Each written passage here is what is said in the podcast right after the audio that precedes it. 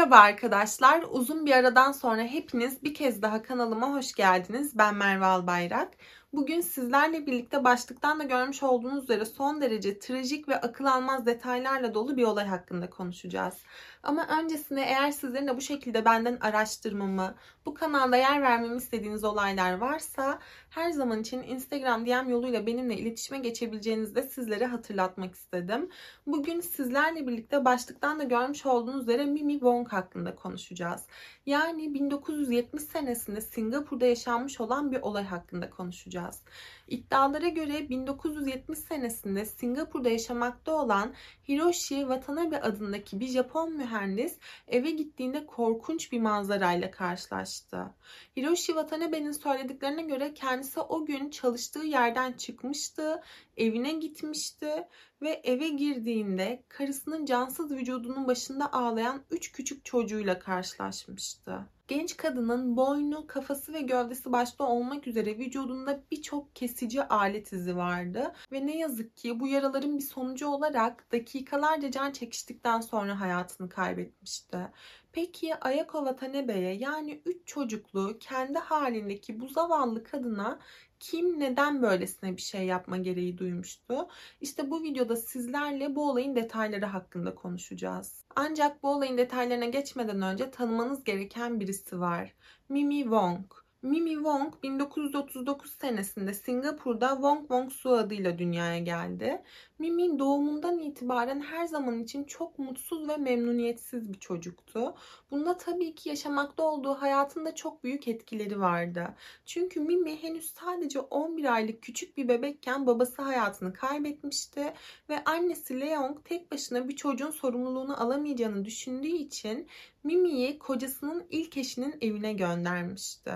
Yani bundan sonrasında küçük kıza babasının ilk eşi olan Haso'ya bakacaktı. O büyütecekti. Fakat bunun tabii ki bir takım bedelleri vardı. Çünkü Mimi bu evde sadece babasının ilk karısıyla değil, aynı zamanda babasının ilk evliliğinden olma 9 üvey kardeşiyle birlikte yaşamak zorundaydı. Mimi bu evde her zaman için zorbalığa ve kötü muameleye maruz kalıyordu. Aile üyeleriyle birlikte aynı sofraya oturması dahi yasaktı. Bütün aile hep birlikte yemek yedikten sonra, karınlarını doyurduktan sonra Mimi sofrayı toplarken onların artıklarıyla besleniyordu. Mimi yaşıtları gibi hiçbir zaman okula gidemedi, eğitim alamadı, okula giderek okuma yazma öğrenemedi. Tam tersine bütün bunları yapması gereken yaşta kendisi evde kalıyordu ve hem üvey annesinin işlerini yapıyordu hem kardeşlerinin ihtiyaçlarını gidermeye çalışıyordu. Yani bir nevi bu 9 çocuklu ailenin annesi gibi olmuştu. Hem de çok küçük bir yaşta. Ancak 14 yaşına geldiğinde en azından kendi hayatını idame ettirebilecek kadar, kendi ayakları üzerine durabilecek kadar bir güç elde etmek istediği için bir fabrikada işçi olarak çalışmaya başladı. Fakat çalışmaya başlaması da ne yazık ki Mimi'nin yaşam standartlarını yukarıya taşımamıştı.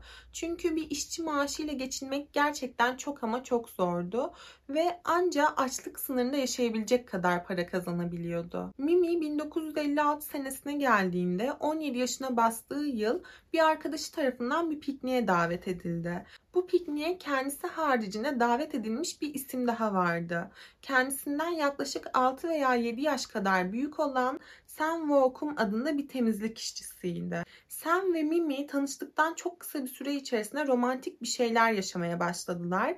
Bu dönemde Mimi de bir yandan büyüyordu. Yaklaşık 19 yaşına gelmişti ve çeşitli part-time işlerde çalışarak bir şekilde kendisini idare etmeye çalışıyordu.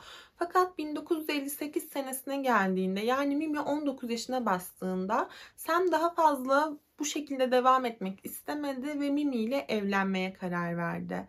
Çift evlendikleri yıl dünyaya bir erkek çocuğu dünyaya getirdiler.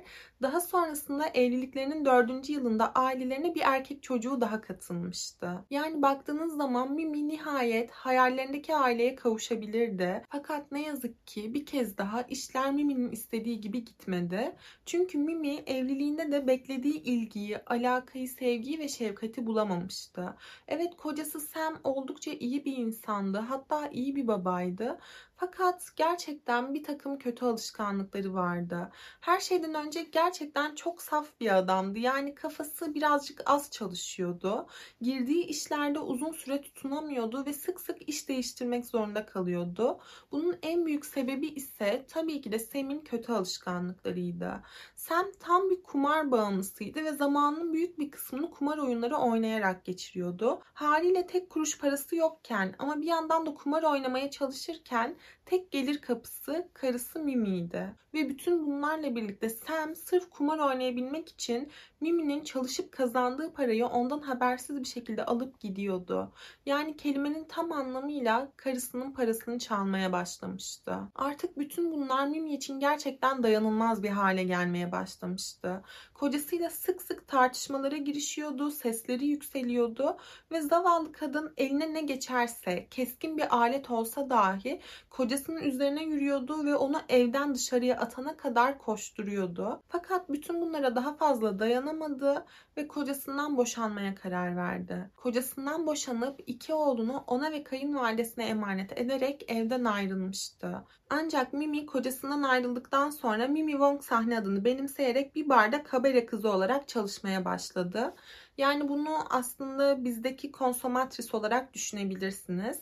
Mimi böyle ince uzun yapıda ve Singapur'un güzellik algılarına uyan bir kadındı ve müşteriler tarafından da oldukça güzel bulunmaya başlamıştı. Mimi günden güne daha da popüler bir hale geliyordu. Hatta itibarı o kadar büyüktü ki Singapur'daki tüm bar hosteslerinin kraliçesi bile olmuştu. 1966 senesine geldiğimizde ise Mimi yaklaşık 3 yıldır bar hostesliği yapmaktaydı. Fakat tam da bu dönemde hayatına giren bir erkeğin bütün hayatını baştan sona değiştireceğini tahmin dahi edemezdi. Bu adam Hiroshi Watanebe'den başkası değildi. Hiroshi Japon bir firmanın üst rütbeli yöneticilerinden biriydi. Aynı zamanda bu firmada mühendislik yapmaktaydı. Yani baktığınız zaman tam da Mimi'nin hayallerindeki erkek olabilirdi. Fakat şöyle bir şey vardı ki Hiroshi'nin Japonya'da gerisine bırakmış olduğu bir ailesi vardı bir karısı ve üç tane de çocuğu vardı. Fakat Hiroshi yine de Mimi'yi ilk gördüğü andan itibaren ondan etkilenmeye başlamıştı. Sık sık Mimi'yi görebilmek için onun çalıştığı bara gidiyordu. Onunla uzun vakitler harcıyordu. Onun için para harcıyordu. Ve bir şekilde Mimi'nin de ilgisini kendi üzerinde tutmaya çalışıyordu. Yani anlayacağınız Mimi ve Hiroshi çok geçmeden sevgili olmuşlardı ve bu süre zarfı içerisinde gerçekten birlikte çok fazla şey yaşadılar. Fakat Mimi Hiroshi için bir kaçamak olmaktan öteye geçemedi. Çünkü Hiroshi evet Mimi ile vakit geçirmekten hoşlanıyordu ama karısından ayrılmayı da göze alamıyordu. Ancak bu birliktelik esnasında Mimi Hiroshi'nin çocuğuna hamile kaldı ve hamile kaldıktan sonra Hiroshi'den en azından bebeği aldırabilmesi için para istedi. Fakat Hiroshi Mimi'nin bebeği aldırması için gerekli parayı dahi vermedi. Param yok diyerekten bu sorumluluğundan dahi kaçmıştı. Ve Mimi bir şekilde bir miktar para bulmayı başararak bu bebeğin hayatına son verdi. Fakat işin garip kısmı şuydu ki böylesine bir olay yaşandıktan sonrasında dahi Mimi Hiroshi ile olan ilişkisine devam etti.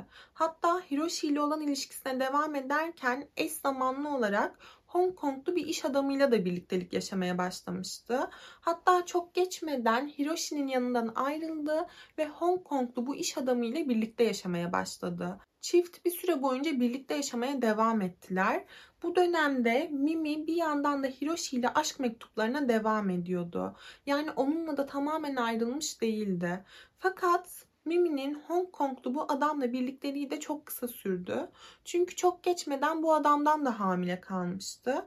Fakat bu adam Mimi hamile kaldıktan sonra onun gözünün yaşına dahi bakmadan onu evinden attı. Yani Mimi'nin karnında kendi bebeği varken ne onun bebeği aldırabilmesi için gerekli maddi manevi desteği sağlamıştı ne de onun en azından kendisini toparlayıncaya dek evinde kalmaya devam etmesine izin vermişti. Yani Mimi'yi hayatından tamamen kovmuştu. Fakat Mimi bu seferki hamileliğinde bir önceki seferde olduğu gibi karnına düşen bebeğin hayatına son vermek istemedi ve bu bebeği dünyaya getirdi. Böylelikle üçüncü çocuğunu ve ilk kızını dünyaya getirmiş bulundu.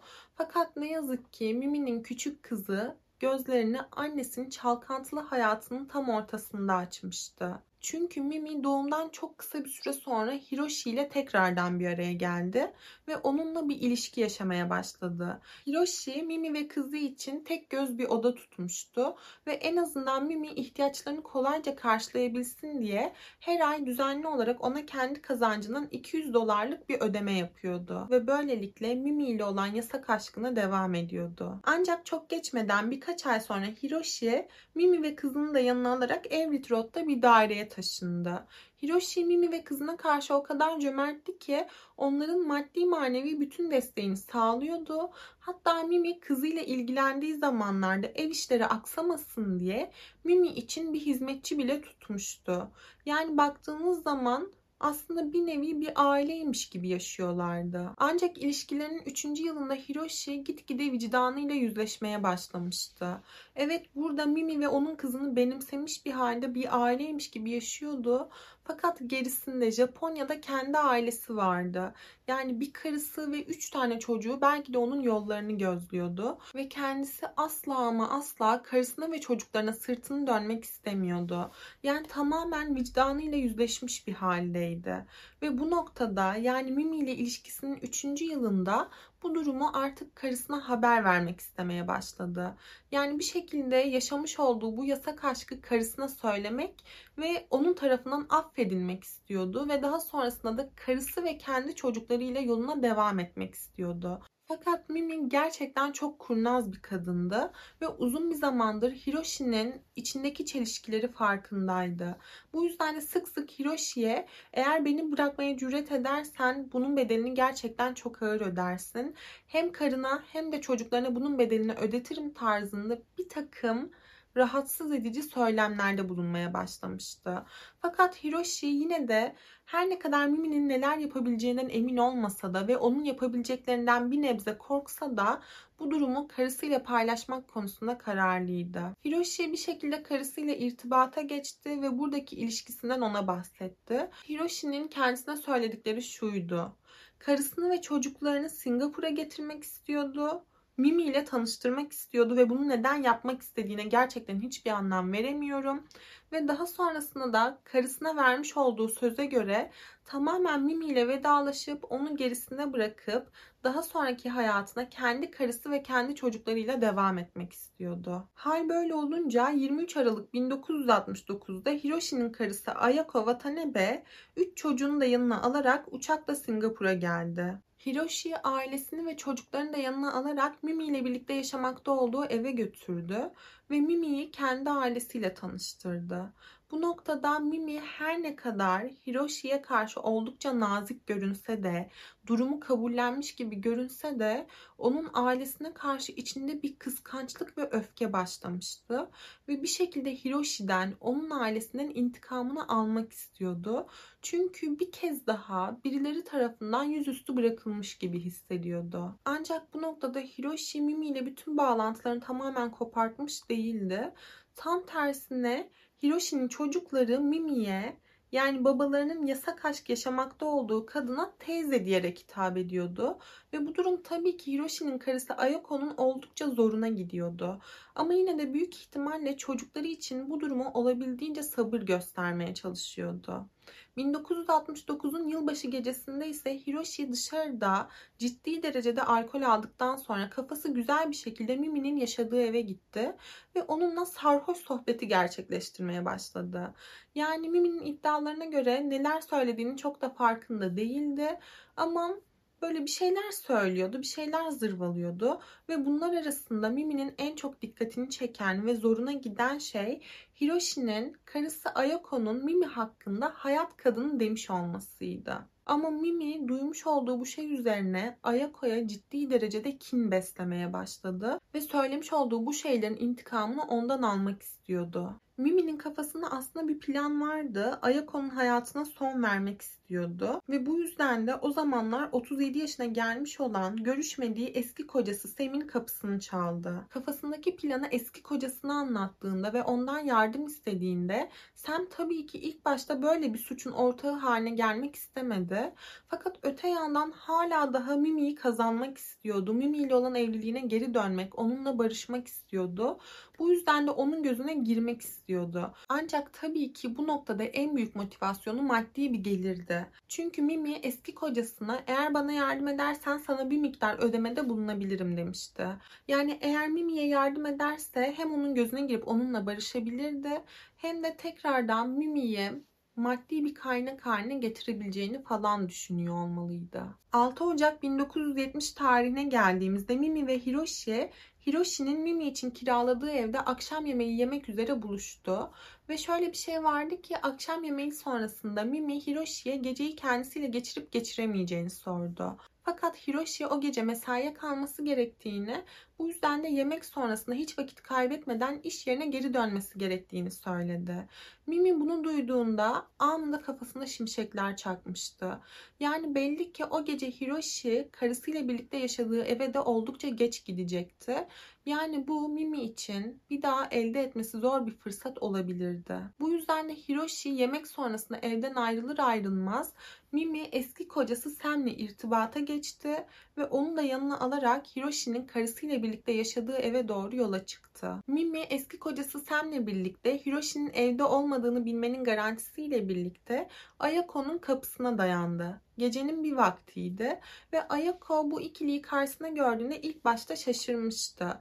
Fakat Mimi yanındaki adamın bir tuvalet işçisi olduğunu iddia etti ve iddialarına göre kendisi Hiroshi'den tuvaletlerinin tıkandığını duymuştu ve Hiroshi kendisinden bir tuvalet işçisi bularak yani bir tamirci bularak bu durumu halletmesini istemişti. Ayoko bu durum karşısında sinirleri bozulmuş bir halde çifte eve almayı kabul etti ve çift eve girdikten sonra onlara tuvalete kadar eşlik etmişti. Bu esnada Ayoko'nun 3 küçük çocuğu da yatak odalarındaydı fakat sadece 9 yaşındaki en büyük kızı tüm çabalarına rağmen bir türlü uykuya dalamamıştı. Tam da o esnada 9 yaşındaki Chieko birilerinin bağırdığını ve debelendiğini duydu. Yavaşça yatak odasının kapısını açtı ve dışarıya baktı. İşte o esnada annesinin tuvalet yolunda Mimi ve yanındaki adamla boğuştuğunu fark etti. Küçük kız tamamen dehşete kapılmış bir haldeydi. Çünkü Mimi'nin eski kocası küçük kızın gözlerinin önünde elindeki tuvalet temizleme ilacını Ayako'nun yüzüne doğru fırlatmıştı ve genç kadının gözleri yanmaya başladığında çığlık atmaması için onun ağzını kapatmıştı. Küçük kız bütün bu gördüğü şeylere anlam veremiyordu. Tamamen dehşete düşmüş ve şoka girmiş bir haldeydi. Ancak daha sonraki süreç daha dehşet verici bir halde ilerlemeye başladı. Çünkü 30 yaşındaki Ayako gözüne fırlatılan maddenin acısıyla birlikte yere yığıldığında Sam hiç vakit kaybetmeden elindeki keskin bir aletle onu defalarca kez kafasından, boynundan ve gövdesinin çeşitli yerlerinden yaralamaya başladı. 9 yaşındaki Chieko kapı aralığından annesinin başına gelenleri gördüğünde birdenbire çığlık atmaya başladı. Bir yandan ağlıyor bir yandan da çığlık atıyordu ve Mimi ile eski kocası Sam onu gördüklerinde küçük kızın üzerine kapaklandılar ve onun ağzını kapatmaya çalıştılar. Ancak neyse ki çift o anın verdiği panikle küçük kıza bir zarar veremediler ve onu orada ağlar bir vaziyette bırakarak hızla evi terk ettiler. Hiroshi gecenin ilerleyen saatlerinde eve geldiğinde ise o korkunç manzarayla karşılaşmıştı. Karısı hayatını kaybetmiş bir halde kan revan içinde yerde yatmaktaydı ve üç küçük çocuğu annelerinin başında ağlamaktan harap bir haldeydiler. Hiroshi bu durumu görür görmez bunu kimin yaptığını anlamıştı aslında ve durumu hemen polise haber verdi. Polisler olay yerine intikal ettiler ve Ayako'nun vücudunu oradan kaldırdılar. Chiyoko'nun teşhisiyle birlikte hemen bir sonraki gün Mimi ve eski eşi Sam tutuklandı ve yargı karşısına çıkartıldılar. Mimi ve eski kocası Sam 30 yaşındaki Ayako'nun hayatına son vermekle suçlandı. Çift duruşma esnasında sürekli olarak birbirlerini suçladılarsa da bu hiçbir işe yaramadı. Her ikisi de Ayako Watanebe'nin hayatına kıymaktan dolayı suçlu bulundu ve hayatlarına son verilmesine karar verildi. Mimi ve eski eşi Sam hayatlarına son verileceği günü hücrelerinde beklerken Mimi kendisini hücresinde dine vermişti. Hücrede sürekli olarak İncil okuyordu. Bazen kendisini tamamen soyarak etrafa saldırıyordu ve gelen gardiyanlara idrarını fışkırtarak zorluk çıkartmaya çalışıyordu. Bu mahkumiyet yaklaşık 3 yıl kadar devam etti. Çift defalarca kez bu karara çeşitli gerekçelerle itiraz etse de 27 Temmuz 1973 senesinde hükümet tarafından hayatlarına son verildi. Mimi hayatına son verildiği esnada Sam ile evlenirken giydiği gelinliği giymek istemişti ve iddialara göre diğer dünyada Sam ile tekrardan sevgili olmak için bir dilek tutmuştu. Sonrasında Sam ve Mimi yan yana gömüldüler. Çiftin çocukları ise sosyal hizmetler korumasına geçti. Bu esnada Mimi'nin en küçük kızı 4 yaşındaydı. Hayatlarını kaybettiklerinde Mimi henüz sadece 34, kocası ise 40 yaşındaydı ve böylelikle Mimi'nin yasak aşkı 3 kişinin hayatının son bulmasına sebep olmuştu. Öte yandan geride tamamen travmatize olmuş bir halde 6 küçük çocuk bıraktılar. Bugün bahsedeceğimiz olay buraya kadardı. Benim bu videoda anlatmadığım, yer vermediğim bir şey varsa veya sizlerin ayrıyeten sahip olduğu herhangi bir detay varsa yorumlarınızı bekliyorum. Bir sonraki videoda görüşmek üzere. Kendinize iyi bakın. Hoşçakalın.